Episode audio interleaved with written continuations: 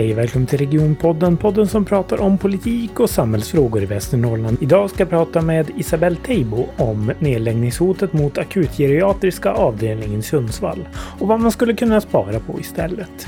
I syfte att minska kostnaderna för stafetter samtidigt som vårdkvaliteten skulle öka. Med andra ord hur man skulle kunna göra det billigare och bättre istället för dyrare och sämre. Tack för att du lyssnar.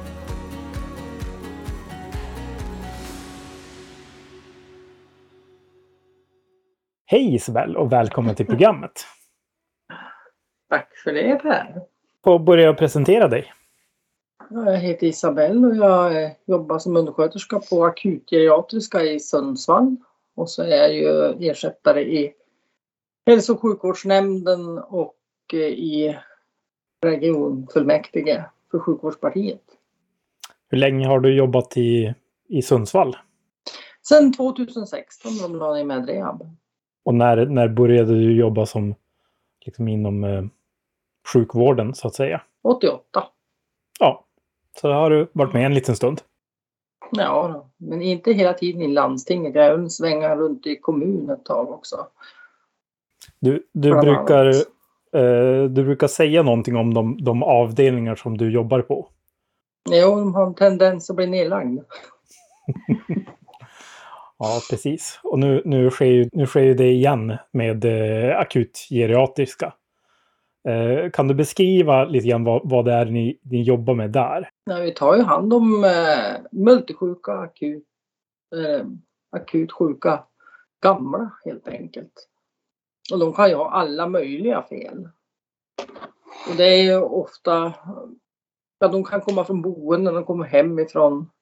Ja, och de kan ju ha nytillkomna sjukdomar och de kan ju ha ständigt återkommande sjukdomar och, och de kan ha ramla. Det är ganska vanligt att de kommer för att de ramlar.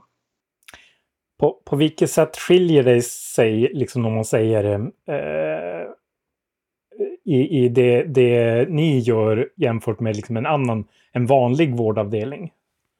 Eh, kan, skulle de inte kunna vårdas på kirurgen? Eller? Vi försöker kartlägga hela patienten. Hur ser hemsituationen ut och hur ser det ut runt omkring? Och kan det vara så att de kanske behöver mer hjälp? Eller så vi kan ge de signalerna till kommunen då. Så vi försöker ha ett samarbete med kommunen här då. Som funkar ibland och ibland funkar inte. För nu säger de ju att eh, den eh, geriatriska kompetensen måste spridas överallt på sjukhuset och att det är mycket bättre att de ligger kvar på den avdelning som de kommer in på. Men vad säger du om det? Ja, de har ju specialiteter, många av de där sjuk avdelningarna på sjukhuset. Och om det de ska ju då koncentrera sig först och främst på sina specialiteter och de här har ju alla möjliga fel. Och det kanske egentligen inte är sjukdomen i sig som är problemet för de här gamla utan det kan ju vara hela situationen i kring och, och det är väl det den här nära vård ska styra upp. Men än så länge kan ju inte den här så kallade organisationen ta hand om det där för primärvården har ju inte vad säger, de resurserna än. Den ska ju byggas ut för att ta emot allt det här och då blir vi den där felande länken och då försöker man plocka bort den innan det andra är klart. Då blir det ju inte helt okej. Okay. Det känns som att man eh, tummar lite på patientsäkerheten här. Du säger att de har liksom flera olika sjukdomar, men blir det liksom att ni behandlar alla sjukdomar samtidigt eller hur, hur funkar liksom geriatriken som en specialitet? Man måste ju prioritera det som ger mest valuta för behandlingen och minst lidande för patienten. För man kanske inte kan dundra på med medicinen mot allting. Nej. Då kanske de blir, blir bara liggandes där någonstans och inte vet varken upp eller ner. För förvirring är ju ganska vanligt tillstånd för gamla och det händer ju att de blir övermedicinerade och då får de ju ramla av den orsaken eller fungerar inte alls av den orsaken. Så det är liksom en balansgång det där. Och det där är ju sånt som våra geriatriker är duktiga på. Men hur, hur är det nu? Eh, för nu, har, har ni stängt än eller kommer ni att stänga snart? Eller hur? Ja, vi, vi vet i alla fall att över sommaren är vi kvar. Och man säger så här, de slog ihop oss i förtid i fjol på grund av covid. Det blev liksom sommarsammanslagningen med rehab. Skedde ju, då försvann ju i princip runda slänga tio platser totalt. För det försvann platser både på rehab och så för oss. Så vi samsas ju i samma lokal fortfarande, rehab och så akutgeriatriken. Och som det ser ut nu då så det, vi prioriterar ju rehabpatienterna för de behöver verkligen, de är, blir också, det är ju långliggare där, många. Och då krymper ju antalet platser som finns tillgängliga för de här, rehab, eller för de här geriatriska patienterna. Och då har det ju varit väldigt tryck de sista veckorna här på varit rött på hela sjukhuset så vi har ju tyvärr fått idka väldigt mycket korridorvård och det är ju framförallt de geriatriska patienterna som hamnar i korridoren då. Och det är ju inte patientsäkert och önskvärt. Kan, kan du förklara lite grann hur eh, liksom korridorvård eh, påverkar patientsäkerheten och liksom kvaliteten på vården? Och det är ju det att eh, vi ska ju försöka hålla alla patienter på rummen på grund av risken för smittspridning och få kunna göra en smittspårning ifall det blir spridning av covid då, eller för att undvika spridning av covid. Och sen har vi ju det då att eh, är de gamla och förvirrade så blir det ju inget bättre av att de ligger i korridoren och det springer folk runt omkring dem för att det är som att ligga på E4 ungefär för att det springs förbi hela tiden. Och sen har du då städet som har svårt att ta sig fram. När det börjar stå en fyra sängar i korridoren då är det inte roligt att städa heller kan jag säga. Så det är många delar som påverkas och så ska man ju hålla isär vilka patienter som tillhör vilken grupp också. Och så far blir det ju lite omflyttningar rätt vad det är så att eh, ja, det blir lite spännande ibland. Man vill ju inte glömma bort någon. Nej. Du, du har pratat eh, lite grann om, eh, ja liksom, korridoren är ju av uppenbara anledningar inte eh, gjord för att vårda patienter. Så det innebär ju liksom att det kanske inte finns eluttag och syrgasuttag. Nej, det har ju inga syrgasuttag alls. Det händer ibland att vi får dra slangar eller att de får ligga där med en syrgasflaska. Men då är de ju prioriterade att få en sängplats så fort det finns en ledig. Då. Men det kan ju dröja en stund för man kan ju inte kasta runt folk hur som helst. Mm. Då måste man invänta någon hemgång då för att få en sängplats ledig. Jag, jag tänker på det här.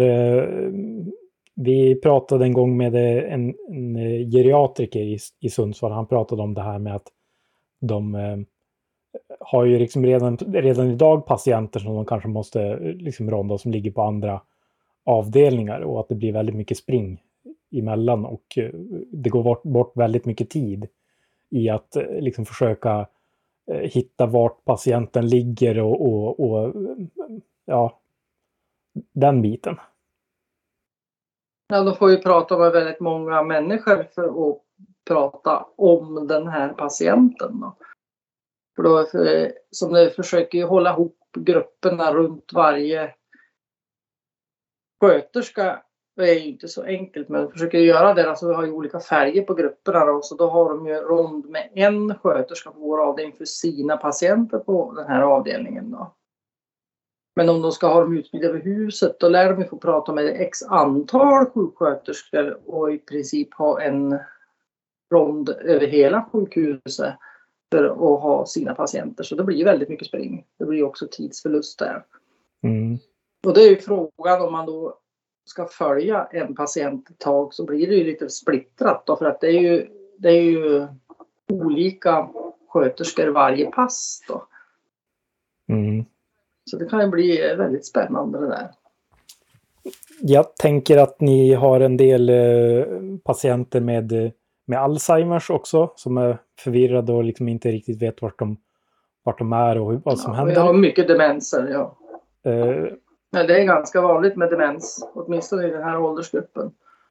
Ett, och då är det ju lugn och ro de behöver ha omkring sig och det kan vi inte alltid erbjuda, nej. Inte när vi ska ha dem i korridoren.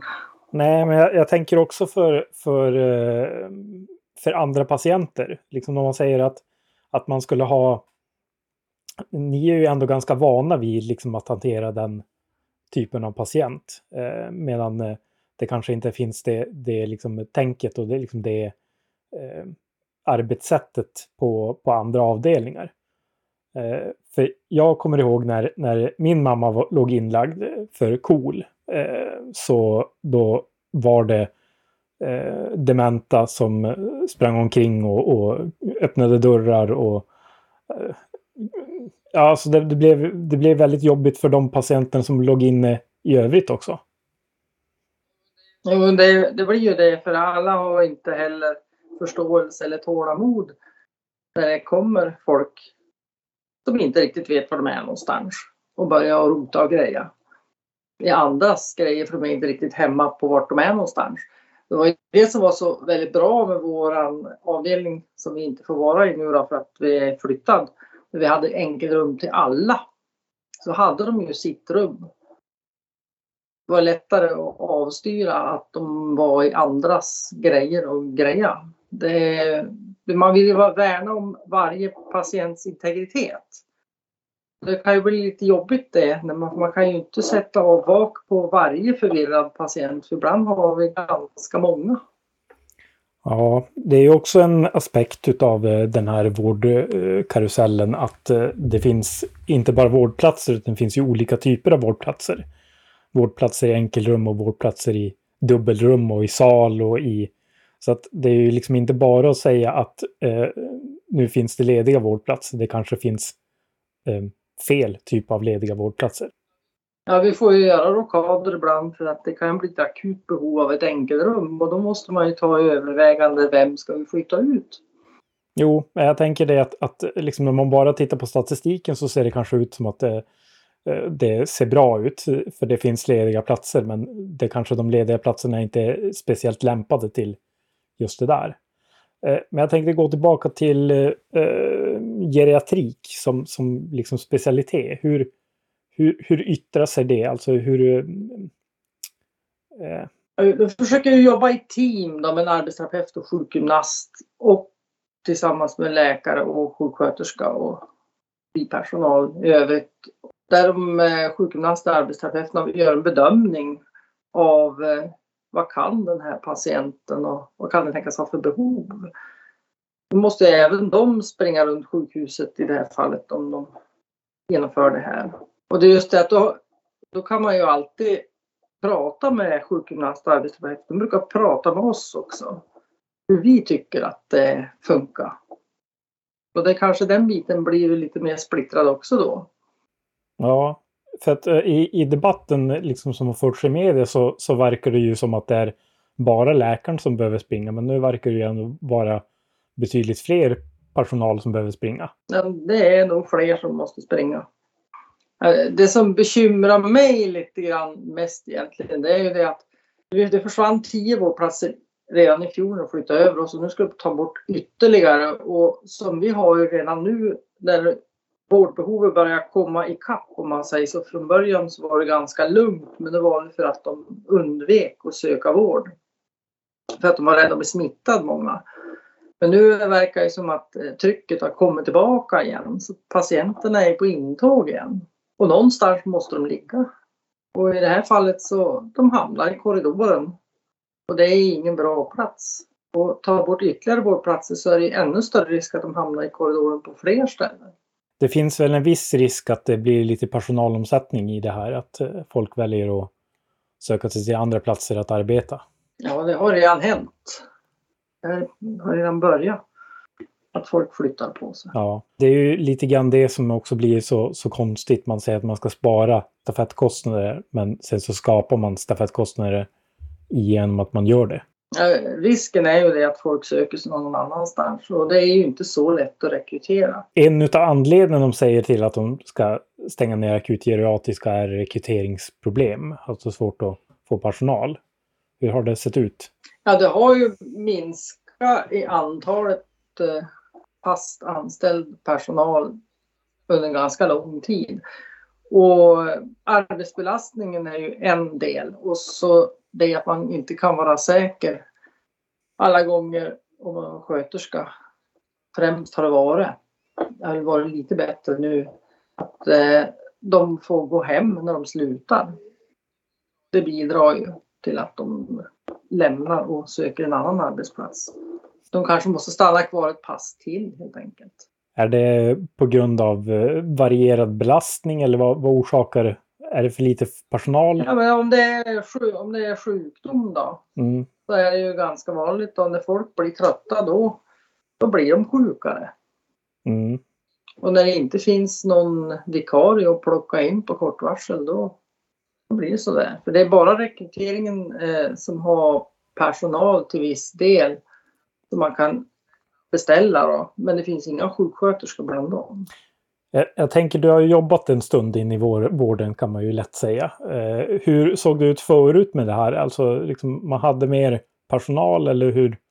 Ja, vi, vi, hade väl alltid personal på något vis. Och det fanns ju, men beläggningsgraden var mycket lägre.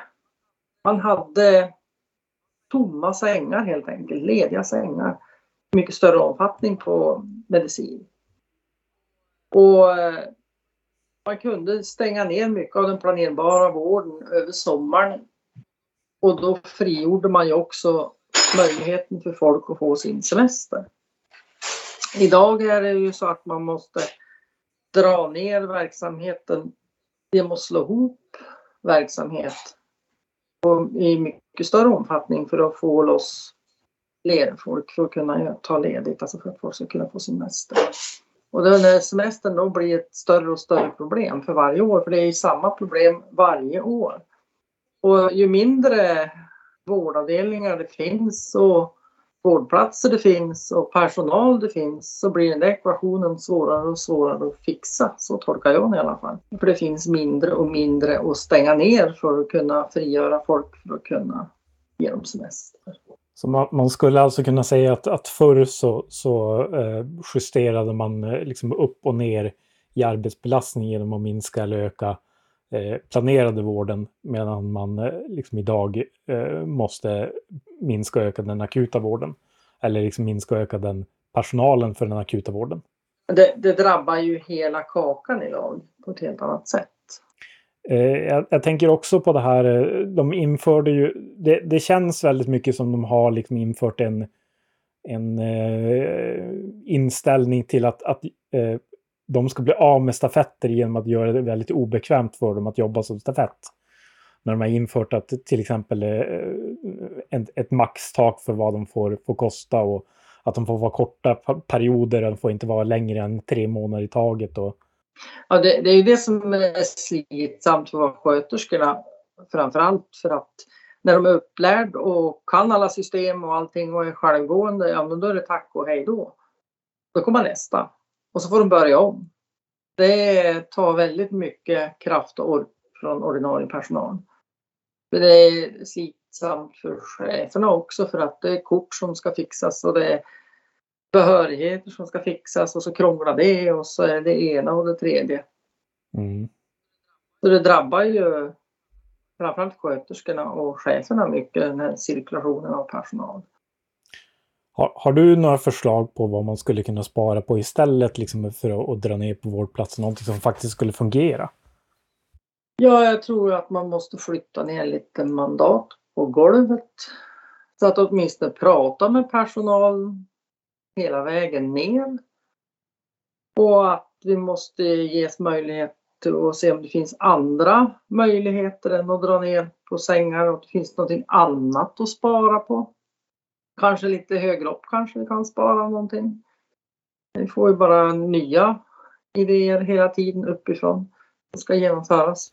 Skulle, skulle du säga att det liksom finns idéer i, i uh, verksamheten på det här borde vi göra, kunna göra bättre, men det är, liksom, det är väldigt svårt att få igenom något sånt uppåt?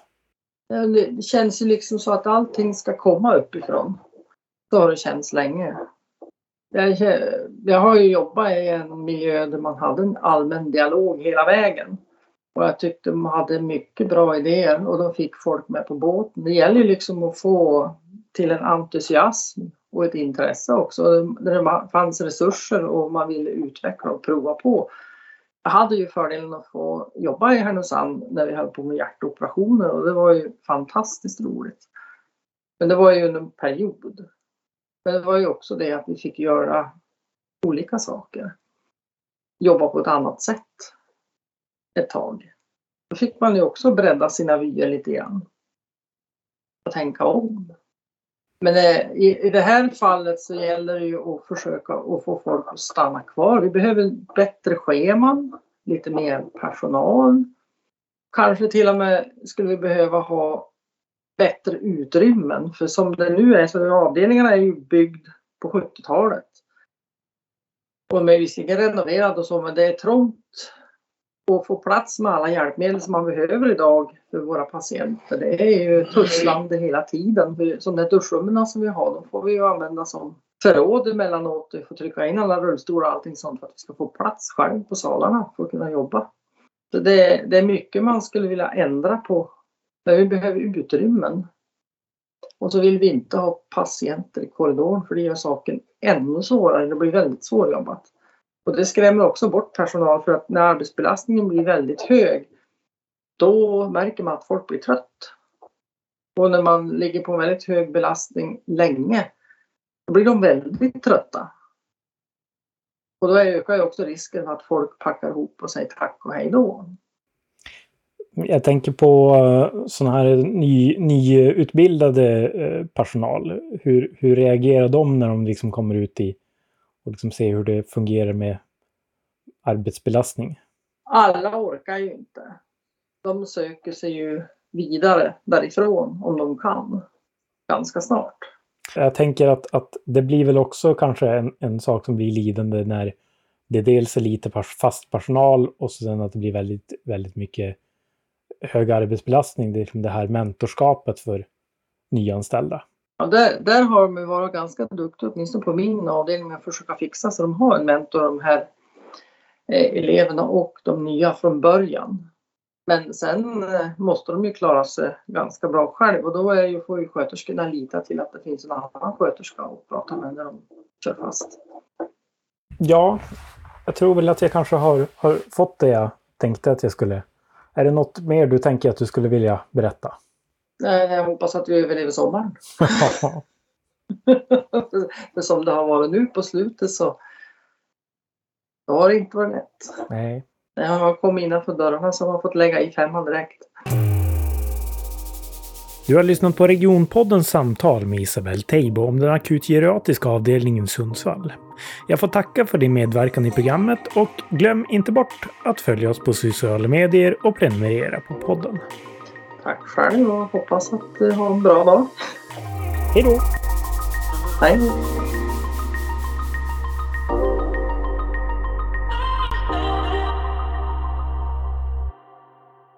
Denna podd gjordes av Sjukvårdspartiet för Västernorrlands läns medborgare.